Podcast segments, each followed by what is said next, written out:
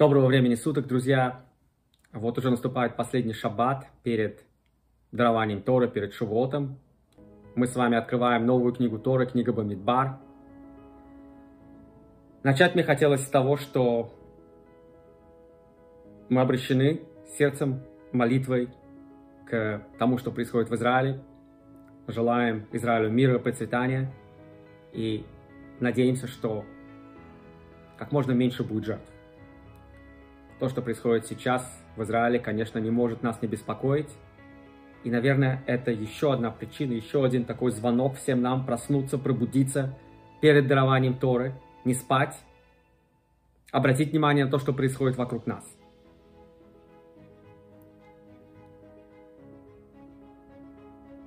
Дни, вот эти дни между Песахом и Шавуотом у нас традиционно называются днями счета Омера. Мы считаем дни, как заповедует нам Тора. Семь полных недель, недель отсчитай до праздника Шивот. И, собственно, праздник Шивот у нас наступает в результате вот этого подсчета. Это праздник, который не имеет даже даты самой Торе. Мы как бы доходим до этого дня. И вот здесь возникает интересный вопрос. Почему, если цель, которая перед нами стоит, это праздник Шивот, мы с вами считаем дни по возрастающей? По логике вещей наоборот, мы должны были считать, сколько дней остается до праздника. 49, 48, 47. А мы же считаем дни 1, 2, 3, вплоть до 49 дня уже перед самым Шивотом. И один из ответов, который дают мудрецы на этот вопрос, в данном случае нас интересует сам процесс. Каждый день – это ступенька духовного роста. Каждый день этого подсчета имеет определенную цель и смысл. И мы даже немножко коснемся сегодняшнего дня. У нас 46-й день по Омару, и в двух словах я поговорю об этом дне. Но прежде чем объяснить мистический и духовный смысл, который вложили мудрецы в эту идею подсчета дней, подсчета дней по Омару, мы обратим внимание на интересную связь с недельной главой. Причем не просто недельная глава, а даже само название книги. Книга у нас называется Бамидбар, но в английском, в русском переводе, да, собственно, и на языке мудрецов книга эта называется Сефера Пекудим, то есть книга чисел. Название книга чисел легко очень объясняется тем, что действительно Тора в четвертой своей книге начинает с того, что подсчитывает евреев. И здесь употребляется очень интересный такой оборот. То есть мы уже видим аналогию связь, здесь тоже у нас идут числа, тоже идет подсчет у нас. В данном случае подсчет не дней, а подсчет евреев. И очень интересный оборот Тора использует. На иврите есть несколько слов для обозначения подсчета. Это может быть лимнот, лиспор, лахашов, от слова хешбон, подсчет. Но Тора использует такое интересное выражение «сыу этрош». Поднимите голову буквально. То есть подсчитываем и поднимаем головы каждого из тех, кого мы подсчитываем. Это момент не случайный, это момент принципиально важный. Идея здесь состоит в том, что когда мы занимаемся подсчетом, особенно всевозможного рода статистика, цензус и так далее, всегда ставит своей целью узнать, что у нас есть в массе, что у нас есть в сухом остатке. И человек становится, в общем-то, всего лишь какой-то количественной величиной, всего лишь номером. Не происходит ли при этом обесценивание личности? Не становится человек просто частью какой-то огромной колоссальной машины общества, где он как личность уже вообще не важен. Помните, как у Маяковского? Единица ноль. Голос единицы тоньше писка. Один человек ничего не может. Общество, вот эта сила. И на этом работают все авторитарные режимы, которые, как мы знаем, поглощают и подавляют личность. Силы вот этого общественного единства. Это единство сверху, в котором каждый индивид становится просто частью огромной машины, винтиком в системе, кирпичом в этом огромном здании Вавилонской башни. И это единство очень страшное, которое подавляет личность, которое уничтожает личность. Тора восстает против этой идеи и говорит нам, поднимите головы, сыуэ трош. Полностью противоположно той идее, когда, помните, говорят, не поднимай голову, будь как все. Оставайся, так сказать, одного роста со всеми. Тора нас пытается поднять, возвысить над массами. Идея подсчета здесь, даже в плане Аллахи очень важно, как мы его осуществляем. Мы не можем напрямую евреев считать, то есть мы не можем сводить уникальность каждого индивида просто к номеру. В самом худшем варианте, когда мы сводим личность просто к какой-то цифре, это у нас получается Аушвиц, это концлагеря. Когда из человека делают просто число. Идея Тора полностью противоположна. И поэтому так строго был наказан царь Давид, когда он, почитав евреев напрямую, ему нужно было знать, сколько у него людей в войске. Но царь, то, что ты считаешь евреев напрямую, 70 тысяч погибает у нас. Наступает мор. И также Тора говорит нам, евреи должны принести кофер навшо, то есть буквально искупление за свою душу. Махацита шекель, полшекеля, еще какой-то косвенный подсчет, которым, таким образом мы с вами подсчитываем не людей, а подсчитываем то, что они дают. И таким образом мы не сводим человека к цифре, не растворяем его, так сказать, в общей массе, сохраняем его человеческое достоинство, его личность. Это очень важный момент. Сожалению, последние дни мы наблюдали с вами в очередной раз силу инстинкта толпы. Жуткие страшные кадры линча, которые мы с вами видели. Причем, к сожалению, не только с арабской стороны. Как такое вообще возможно? Как это происходит? Рафсакс, благословенной памяти, приводит одну очень интересную книгу, написанную еще до появления Гитлера. Еще до всех этих безумных маршей шествий и десятков тысяч людей, иступленно кричащих «Халь Гитлер!». Густав Лебон пишет книгу, где он говорит как раз о том, как человек становится частью толпы. И вот что он пишет. Личность в толпе подобна песчинке, которую легко уносит ветер. То есть каждый из нас становится всего лишь частью вот этого огромного-огромного механизма. И подчиняется ему. Человек теряет очень часто, как говорит Лебон, чувство личной свободы и вообще желание нести ответственность за происходящее. И теперь эта толпа, он стал частью какого-то огромного организма, где он как личность вообще уже никакой роли не играет. И толпа поэтому оказывается очень страшной, разрушительной силой так часто – мы наблюдаем, к сожалению, это и сегодня. Тора дает нам примеры того, как построить единство, не уничтожая при этом достоинство личности.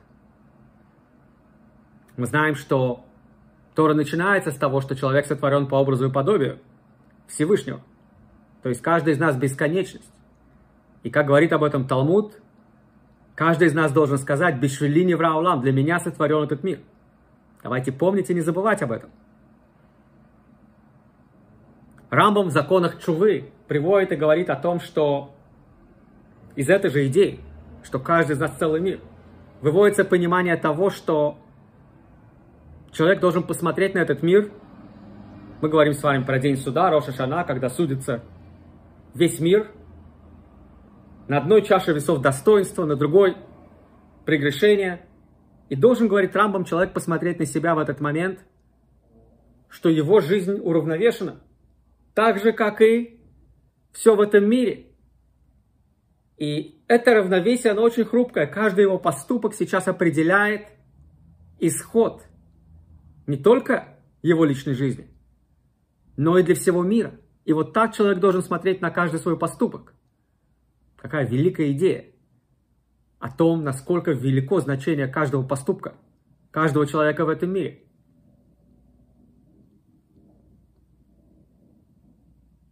Ну и, конечно, мы не можем не вспомнить идею дарования Торы. Одна из центральных идей дарования Торы как раз в этом и состоит, друзья. Евреи стоят на горе Синай, готовые принять Тору, Вейхан Шам Исраэль Кенегед Агар написано в Торе, что Израиль стал станом, лагерем под горой Синай. И про весь Израиль написано в единственном числе. Это тот самый уникальный случай, когда все евреи были как один. Но обратите внимание, что это за единство. Это не единство, в котором растворяется личность. Ке ишихад белевехад, объясняет Раши, каждый из них был как иш, как человек с большой буквы, обладающий большим человеческим достоинством. Это оркестр из разных инструментов, где у каждого есть свое место, каждый играет свою партию, но все вместе создают замечательное произведение. И, наверное, это и есть тот самый идеал, единство, к которому нам стоит стремиться, где каждый из нас привносит в общую копилку то, что у него есть, не забывая о том, что реализация замысла каждого из нас – это часть чего-то большего, чем мы есть. И вот это как раз парадоксальным образом или нет подводит нас к идее сегодняшнего дня счета Омера. Дело в том, что мистическое понимание счета Омера есть семь божественных качеств, есть 10 сферот, из них три высшие сферы связаны с божественным разумом, а семь относятся к тому, что на человеческом языке мы назовем эмоции. И если мы вернемся к идее того, что мы созданы по образу и подобию Творца, мы можем реализовать в себе эти качества и проявлять их в себе, как бы настраивая струны своей души, своего характера на божественный лад. И вот это как раз та работа, которую в особенности нужно проделать перед дарованием Торы. Вот эти 49 дней, это 7 недель, в каждой неделе у нас 7 дней, то есть получается, что у нас эти 7 качеств божественных, они распределены таким образом, что каждая неделя отражает одно из этих качеств в сочетании со всеми остальными. Первый день у нас с вами сфера, неделя Хесед, божественная любовь, на человеческом языке это проявление милосердия, любви, альтруизма, желания давать. И это качество у нас вступает в контакт со всеми остальными качествами. Здесь очень важная идея о том, что все в этом мире взаимосвязано. Поэтому первый день у нас будет хесед шебе хесед. Насколько в моей любви, в моем желании давать проявляется любовь. Потому что иногда это могут быть какие-то другие мотивы том числе мои какие-то эгоистические устремления, жажда славы или какой-нибудь там маркетинг или что-нибудь еще. Второй день у нас с вами проявляется противоположное качество, качество любви, противоположное этому, конечно, не, не ненависть. Мы не говорим здесь о ненависти, мы говорим о божественных качествах. Если любовь направлена во внешний мир, это качество стремления давать, то здесь у нас будет с вами своего рода сжатие, создание своего пространства, сила, гвура, на языке человеческих качеств – это дисциплина, умение самоограничиться, умение создавать рамки для вещей. Насколько твоя любовь, твое желание давать дисциплинировано. Потому что можно закормить от большой любви ребенка конфетами, и у него потом будет болеть зубы. То есть мы понимаем, что есть необходимость ввести здесь определенные ограничения. И так у нас с вами получается правая и левая сторона вот этого древа жизни, божественных качеств. Правая – это сторона милосердия, хесед. Левая – это сторона гвура, сторона суда, сторона закона. В этом мире необходимо, чтобы было и то, и другое. И у нас с вами есть еще качество средней линии, которые как бы ведут нас к стволу этого самого дерева. И здесь мы как раз подходим с вами к третьему качеству. Это качество тиферет. Тиферет переводит обычно как гармония, баланс, обретение вот этой точки гармонии, баланса. И тиферет это красота, кстати. Потому что гармония, она красива, она эстетична, и она красива во всех своих проявлениях. И эстетическом, и этическом, и духовном. Способность объединить и правильно синтезировать если хотите. Наша направленность во внешний мир желанием давать с нашими самоограничениями и дисциплиной. Это качество гармонии Тиферет.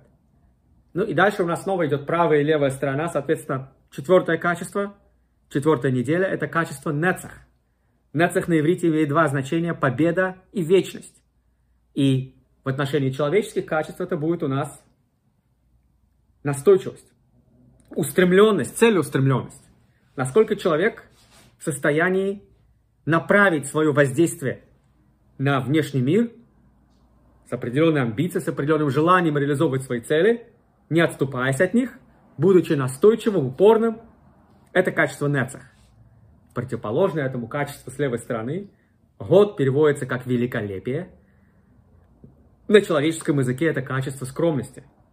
Умение опустошить свой сосуд, как говорят мистики, чтобы что-то получить, вобрать какие-то новые знания, я должен быть готов убрать свое эго, опустошить, так сказать, свой сосуд, чтобы можно было принять новое знание. Скромность, готовность учиться у других, качество год. И мы с вами подходим здесь к стволу дерева. У нас с вами снова средняя линия, которая находится под Тиферет. И, как мы уже догадываемся, по аналогии с Тиферет, здесь у нас должна быть гармонизация правой и левой стороны. Но здесь мы с вами доходим уже до ствола дерева. И здесь у нас с вами соединяется не только правая и левая сторона, Нецех и Год, а все прежние четыре качества у нас с вами соединяются воедино. Все пять качеств, правильно сказать, да? Хесед, Гвура, Тиферет, Нецех и Год соединяются в шестом, который называется Есод. Есод – это основа, Есод – это фундамент. И здесь мы с вами говорим о связи, о соединении. Здесь глубокая мысль о том, что необходимо реализовать себя таким образом, чтобы каждая часть нас прозвучала. Чтобы каждое из этих качеств было в правильном контексте на своем месте, созвучно всем остальным. Ну, здесь можно привести такой пример. Опять же, с тем же самым милосердием. Проявляя милосердие к жестоким, обратная сторона этого, ты будешь жесток к милосердным, говорит Талмуд. То есть это неправильно проявленное качество. Сахар это, конечно, хорошо, но 10 ложек сахара в чае – это слишком сладко и неправильно. А если ты еще и диабетик, то это яд. Поэтому тут очень важно правильно все эти качества откалибрировать и применить. И, наконец, мы доходим до последнего, седьмого, и это наша с вами седьмая неделя. Неделя Малхут. Малхут переводится как царство. Мы с вами спустились уже к стволу дерева, к месту объединения всех качеств. Дальше мы спускаемся вниз и доходим до корня. То есть место соединения дерева с матерью землей. И в отличие от предыдущих качеств, Малхут пассивен, в том смысле, что это не какое-то действие, это не какое-то качество, которое мы проявляем, а это состояние. Это, если хотите, результат всего предыдущего. В каком состоянии ты находишься? Что ты собой представляешь? И это суверенность. Это аспект личности. Как мы себя проявляем как личность. Сегодня у нас качество нецех в аспекте малхут. Нецех, как мы сказали, это устремленность к цели, настойчивость, способность доводить замысел до конца, потому что сейчас мы с вами говорим о, об аспекте нецех в отношении реализации. Малхут – это реализация, реализация замысла. Это состояние всего того, к чему мы с вами приходим. И такая короткая мысль на сегодняшний день, короткая медитация на сегодняшний день, короткий вопрос, с которым можно сесть в эту небольшую медитацию, представить вот это замечательное дерево, представить, что каждый из нас и есть вот это древо жизни, и посмотреть на себя, и увидеть благословение, которое дает нам Всевышний, и почувствовать, в чем это наша цель, которую мы должны реализовать, и задуматься и увидеть, как-то, может быть, даже медитативно увидеть, не обязательно даже умом, где мы с вами берем силы, энергию, а Нецех это сила и энергия для реализации нашего замысла. И завтра вы можете встать и попытаться сделать что-то, чего вы не делали раньше. Может быть, вам было лень. Ну а лень это, как мы знаем, как говорят мудрецы, и еврейские мудрецы, и психологи, это по сути своего скрытый саботаж, когда человек, возможно, чувство нехватки энергии, он не может эту энергию направить, и он говорит, мне лень. То есть вот именно это качество Нецех здесь как бы не проявляется. Его нужно проявить. И это как раз возможно благословение этого нашего сегодняшнего дня. Мы с вами говорим о четверге, а уже пятница перед шаббатом. У нас с вами будет следующая сфера. И после качества нецех у нас качество год. Это противоположное качество нецех, как мы сказали, качество, связанное с смирением, с готовностью принять. Насколько я готов слушать других, насколько я готов принимать, в том числе и критику, которая идет от других людей. Иногда нам необходимы какие-то сигналы в нашей жизни, которые помогут нам в реализации нашего замысла. Насколько я чувствителен к этим сигналам. Это короткая медитация, короткая тема дня, уже пятница. Мне хочется пожелать всем нам, чтобы особенности этот год, такой непростой, как мы с вами видим, полный испытаний, Шивот, что прошел у нас осмысленно, с благословением. Мы знаем, что есть замечательная заповедь учебы Торы в Шивот. Мы всех вас приглашаем. В воскресенье вечером приходите. 29.15 Ocean Parkway будет учеба, если вы в Нью-Йорке, если вы в Бруклине. Все это будет сделано на свежем воздухе, если погода нам позволит. И, ну, в том числе из соображений здоровья, конечно. И это великолепная возможность в интерактивном формате задуматься, задаться несколькими важными вопросами, Потому что учеба Торы – это обновление. Это всегда опыт обновления диалога со Всевышним, диалога с нашей душой. Мне хочется пригласить всех на эту очень интересную программу и пожелать замечательного праздника Шавуот вам, вашей семье, вашим близким и всему Израилю мира, благополучия, процветания. Хаксамех. Спасибо. С вами был Рувен Хаскин. Поддерживайте наш канал, ставьте лайки, не забывайте. Спасибо.